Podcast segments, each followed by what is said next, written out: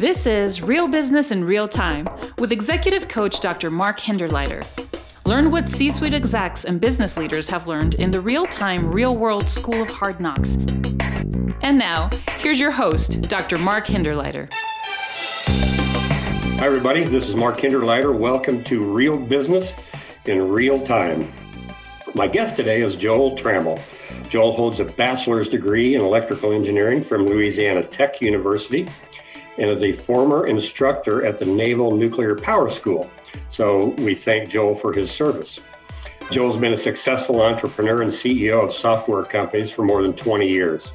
He's currently C E O of Khorus Software, which provides a system to empower C E Os to deliver predictable company performance. Joel is co-founder and managing partner of the private equity firm Lone Rock Technology Group. In addition, he serves on several boards in public, private, and nonprofit companies. And Joel is the author of The C E O Tightrope and the soon-to-be-released The Manager Tightrope. So, Joel, welcome to Real Business in Real Time. Great to be with you, Mark. You betcha. So the first thing that was kind of on my mind uh, after I read your book was, as a busy C E O, what inspired you to write not one, but two books? Well, as you mentioned, my first job out of college was uh, teaching at Naval Nuclear Power School. And I think, uh, you know, if you used one word to describe me, teacher is probably the word that uh, most people would use. And so, you know, after having a lot of experience in the C E O role, uh, I sat down and thought I wanted to share that experience. And I, I started by teaching a class, actually. Uh, I was chairman of what they call the Austin Technology Council. And so I started teaching a class about ten years ago for C E Os in the local area.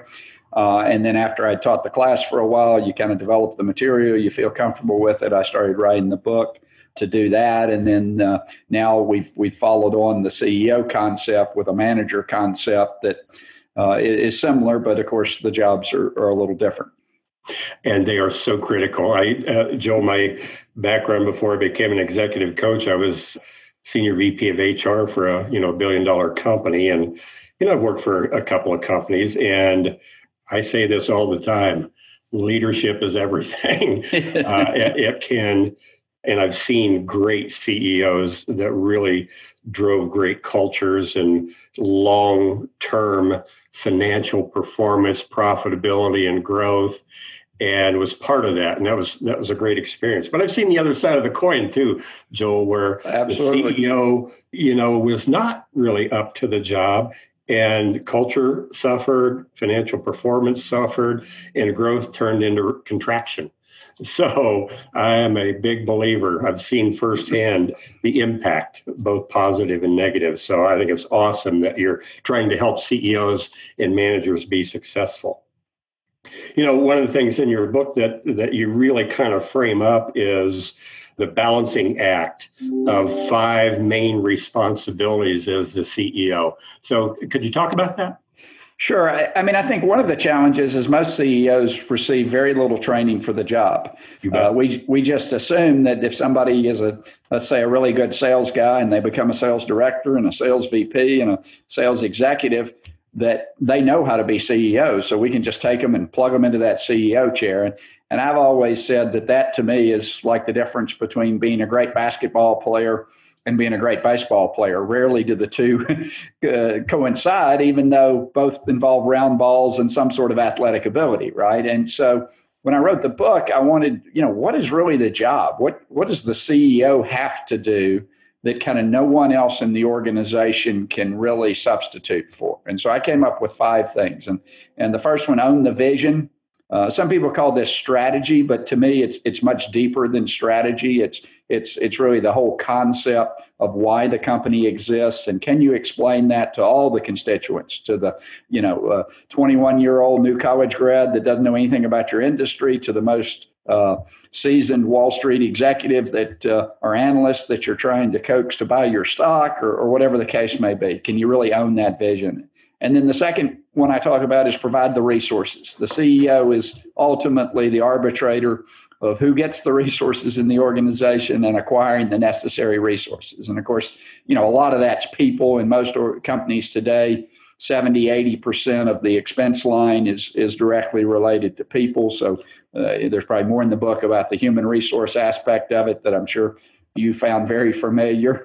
I did. Um, and then there's the capital aspects, of course, as well. And then build the culture. Uh, if you got the right people, then you start talking about culture.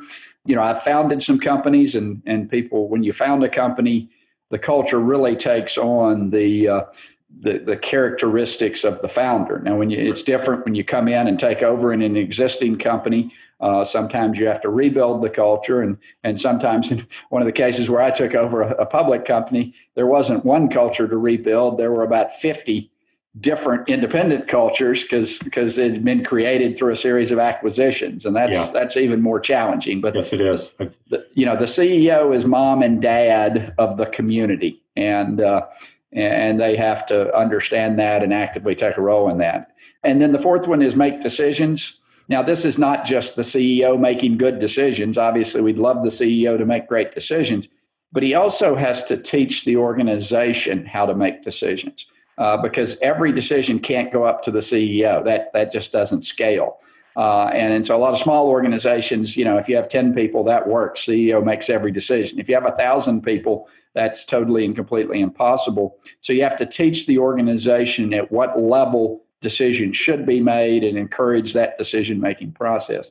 And then finally, if you do those four things, then we can finally talk about what everyone agrees is the C E O's responsibility, which is deliver performance. Yep. But I think too many C E Os or even boards think of it as, as they kind of just throw the players out on the field and say, go win uh, without these other pieces in place. And if you don't put these other pieces in place, then you, you really you really don't have the formula for success. Yeah.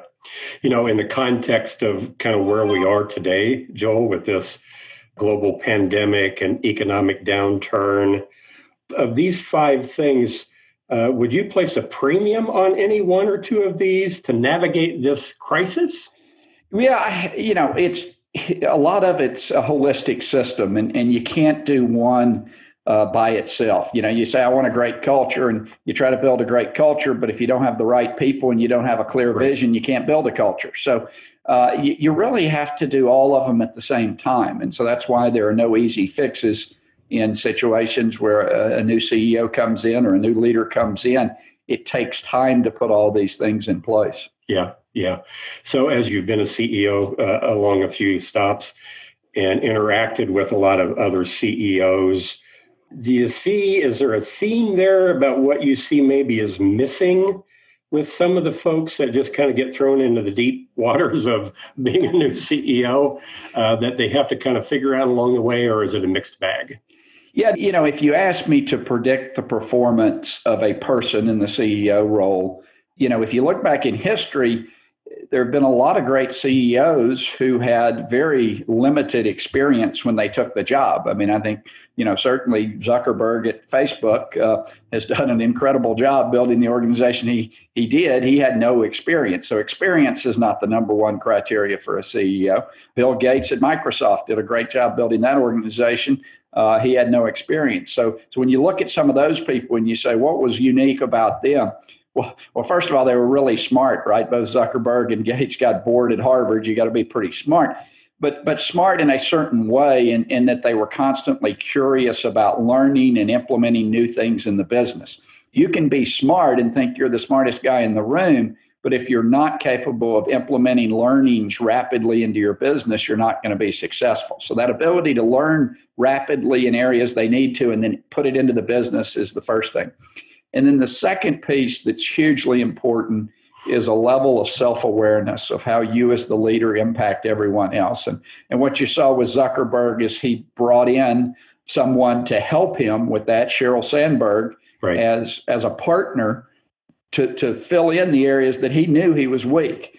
Gates brought in Ballmer, and you really don't have Microsoft or Facebook without those compadres to help fill in where the C E O was weak. So if you give me a, a smart person that learns quickly and you give me somebody that's very aware of how they impact others, uh, that's a pretty good indicator that they can take on the C E O role and yeah. be successful. Yeah. Great. Good stuff. So one of the things you talk about in the book, this kind of pivots to that, is the C E O, one of their job is just to be an influencer, right? Yes. Or maybe not a, a the influencer. The influencer, yeah, yeah. Absolutely. Yeah. And and you talk about the three C's of influence. I thought that was a great conversation. I'd like to hear about that. Sure. So a lot of people talk about leadership, but I always felt when people use the term leadership, it's like using the term cloud. Uh, it's just this abstraction that nobody really understands what you mean, right? Yeah. And so I'm, I'm an engineer by degree, so I have to define terms before we start. And so, uh, you know, leadership is influencing people over things you do not control. And so, you know, there are certain things, how in, engaged a worker is, you don't control. You can't order a person to be engaged. You can only lead them to be engaged. And so in the C E O role, obviously, people are looking to the C E O for leadership. So it, it's easier than just influencing some person walking down the street. Uh, you're already in a position where people are hoping you're going to be a good leader. So they're kind of giving you the benefit of the doubt. In that situation, I've found if you just master three things, you will gain significant influence in the organization. And I call those the three C's. Those are credibility, competence, and caring. And so credibility is, do people believe that when you say something, you believe it to be true? We're not talking about, is it actually right in some sense, uh, objective sense. It is whether they believe you are telling them the, the truth as you see it. And, and the words I use there, you want people to describe you as authentic uh, and transparent. And, and those are the words I want to hear my team describe me.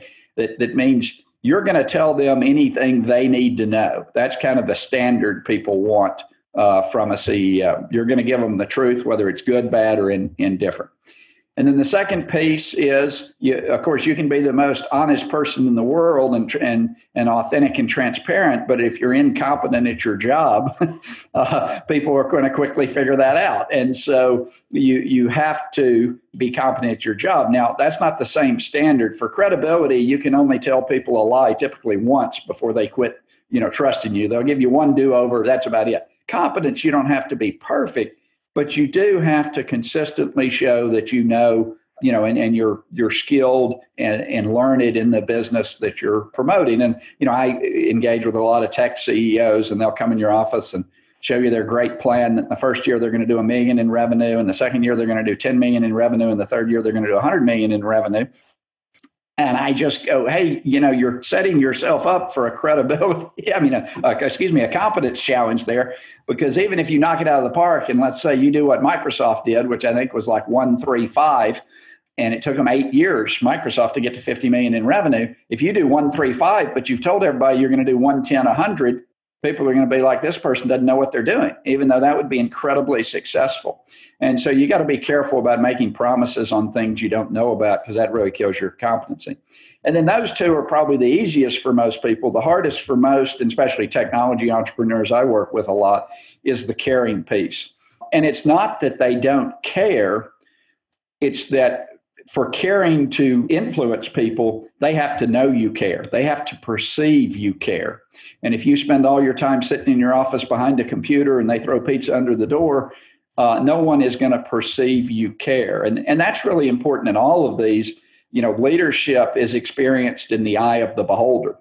They have to perceive that you're credible, perceive that you're competent, perceive that you care. It's not what's in your heart. You can be the most honest person, but if people don't perceive that, you're not getting comped for that uh, ability. And so anyway, you got to really think about how you're being perceived by others when you're in the C E O role and not let one of those three C's slide. Yeah. As I was reading your book, you, you had a couple of examples where it's pretty easy to lose credibility pretty quickly with, yes. with, a, with a, you know, a serious misstep of speaking truth or being transparent or or maybe just kind of trying to wing it or make it up as you go. Uh, that doesn't usually play well. No, I mean, a lot of C E Os are scared how people are going to react, uh, particularly to negative news. And, yeah. you know, this crisis has been a perfect example of that. The The the good C E Os have come out, and instead of saying everything's going to get better and, you know, we're going to hire everybody back and all that, they don't know that's, none of us know that's going to happen. They've said, look, guys, here's the situation. We're going to do the best we can, but I want to lay out the way the facts are on the ground today. And, and you can't say, well, some people are going to freak out if they know how bad it is. Okay, But but you otherwise you're going to lose credibility, and, and it's not going to be any good to make it to the other side. Yeah, you know, I learned this uh, from a mentor early in my career, Joel. It goes to what you're talking about. Most of the time, people can handle the truth, the great truth and the hard truth. What people don't appreciate and can't handle is being lied to. That's right. Uh, or spinning the truth, because that damages our credibility terribly. We can handle the truth most of the time. You know, we may take a day to kind of get over the sting of it, right? Sure, sure. Uh, but uh, people people don't appreciate spin. No.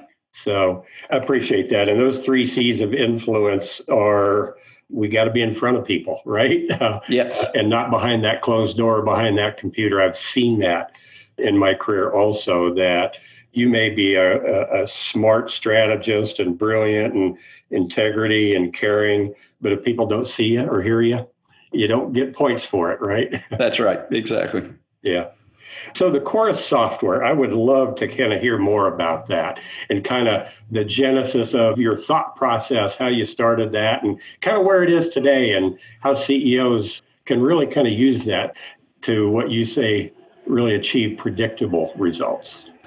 Yeah, so it's it's interesting. If you look across what's happened in my thirty-year career in I T, we've basically built platforms for every functional area of the business. When I when I first got into business, the only P Cs, P C had just come out, and the accountants were about the only ones that had one on their desk and were kind of yep. using it every day with, with Lotus one two three or whatever, VisiCalc or whatever the other spreadsheets. Yeah, yeah. or right. And then over time, various other groups. And then I, you know, I distinctly remember in two thousand, you know, Salesforce coming out, and yep. and that really fundamentally changed the way sales organizations were run, right? It, at one time, sales people were, you know, cowboys. They were viewed as lone wolf kind of hunters. Uh, they had their own accounts. That wasn't shared. There was no sales process. There was just, how much did you do for me? And today, uh, with, with Salesforce driving a lot of that, if you interviewed a V P of sales at a major company and he couldn't talk about a sales process and how it systematically ran his sales organization, you would think that person was a caveman and, and you know, wasn't a modern modern business uh, person, right? Business executive. But but you look across and, and everybody's got a platform, whether it be sales or marketing or finance or whatever. And then you got this guy called the C E O, arguably the most important person in the organization, uh, running around from meeting to meeting with email and calendar. Well, why isn't there a system for the C E O just like there is for the sales leader or the marketing leader or the finance leader? And so that's the genesis of Khorus. So the concept is, what then should that look like? Because it's not a sales platform. It's not a marketing platform. It's not a finance platform. Most people initially think when I say that, oh, well, you're going to aggregate all the data from all these other platforms and show it to the C E O. And I say, no, chief data interpreter is not the C E O's role. If I can look at ten percent, in, in the ten percent of time I have to look at sales data, if I can figure out something that my sales guy, who spends all of his time looking at that data, hasn't figured out, all I know is I've got a pretty weak salesperson uh, running that organization. And so that's not, you know, nowhere in my responsibilities was the idea that the C E O interprets data. What was in my responsibility starting out was own the vision. And owning the vision means communicating that throughout the organization. And so I often ask C E Os, especially new starting C E Os, you know, how are you going to change the organization? You go give a speech, but does that change anybody's behavior down at the bottom of the organization? They just go right back to their desk and keep doing exactly what they were doing before. How does the, your new vision tie to anything in their job? And so the first purpose of Khorus is to allow you to make those ties, to set up a series of goals at the corporate level and tie that down to the individual worker who's probably a twenty-something-year-old in his first job who doesn't understand EBITDA and earnings per share and any of those concepts that the C E O spends most of his time talking about. And you've got to provide that translation across the organization to how their job matters to creating those results. And so you start with that Uh, as the platform. And then the second key piece is then, how do you get information back from the organization? Because great, I've got everybody aligned. They're working on the right thing. I know we're all rowing in the same direction, but now I've got to monitor, uh, as Reagan said, trust, but verify that things are happening, see where there are issues. And so what we do there is we gather predictions from every employee. instead of allowing them to feed data up and say, hey, boss, I'm ten percent done, I'm twenty percent done, I'm fifty percent done, I'm seventy percent done.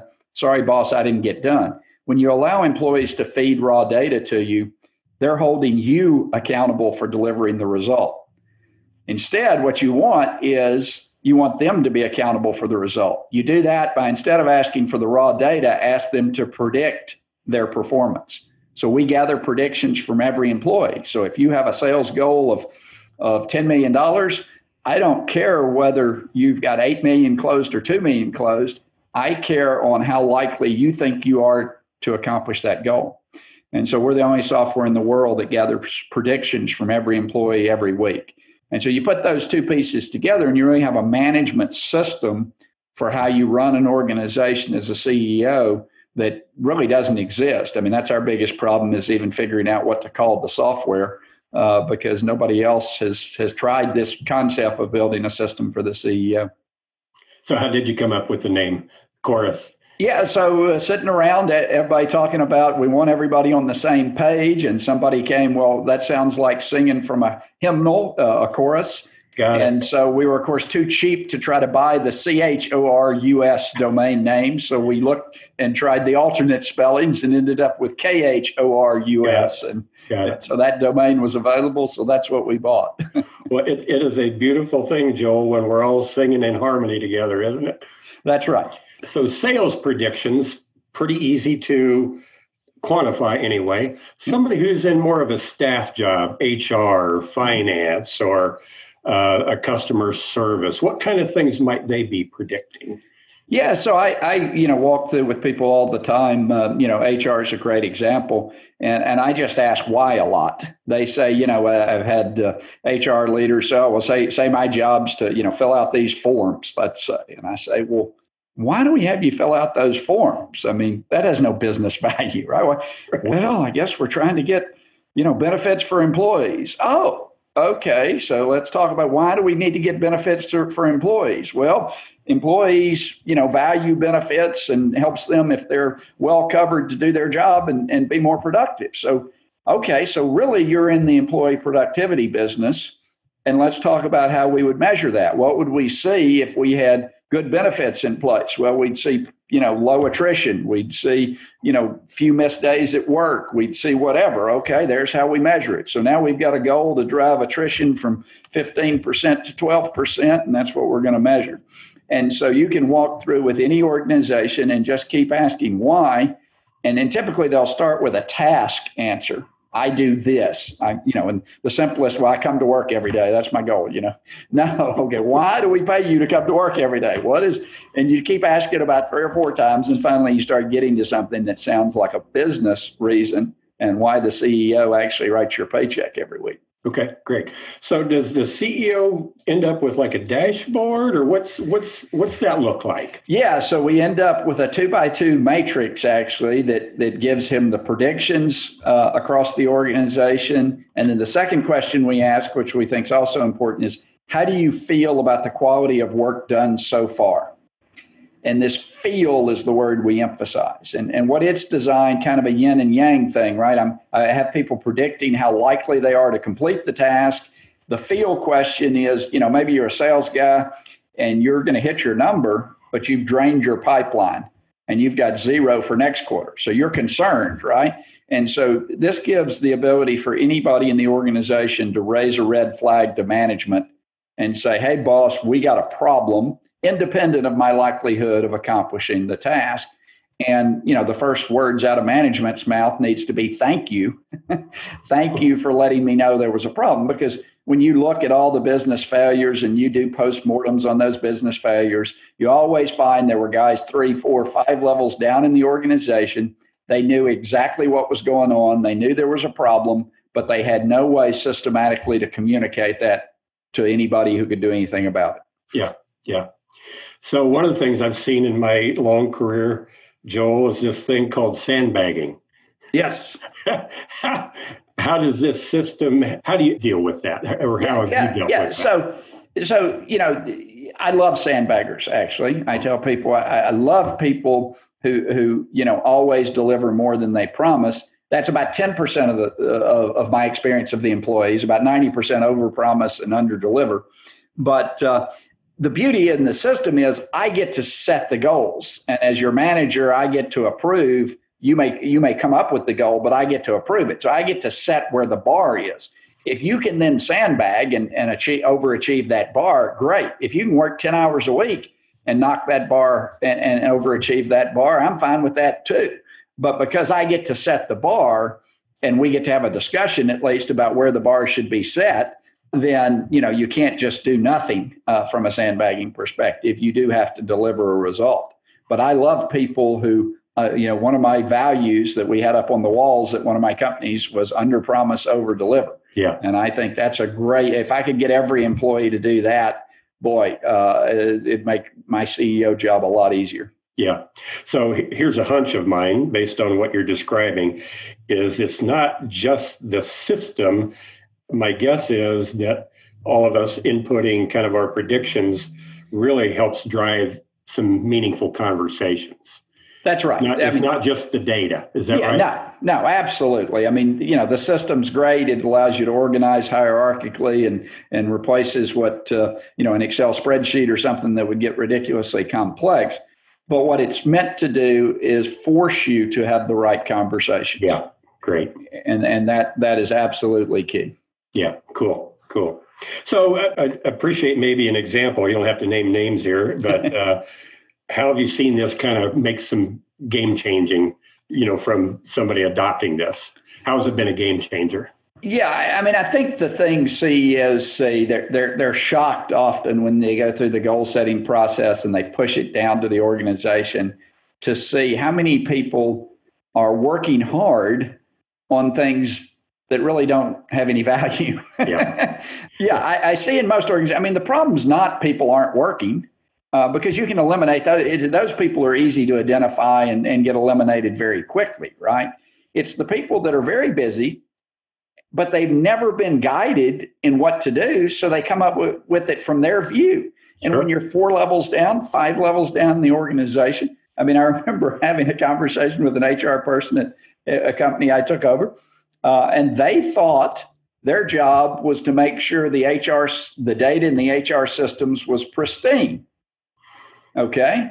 And that's all they thought their job was. And I'm like, no, that has really very little to do with your job. Okay. Your your job is to help people get better benefits and and and to make sure we're we're we're treating people better and engaging employees better.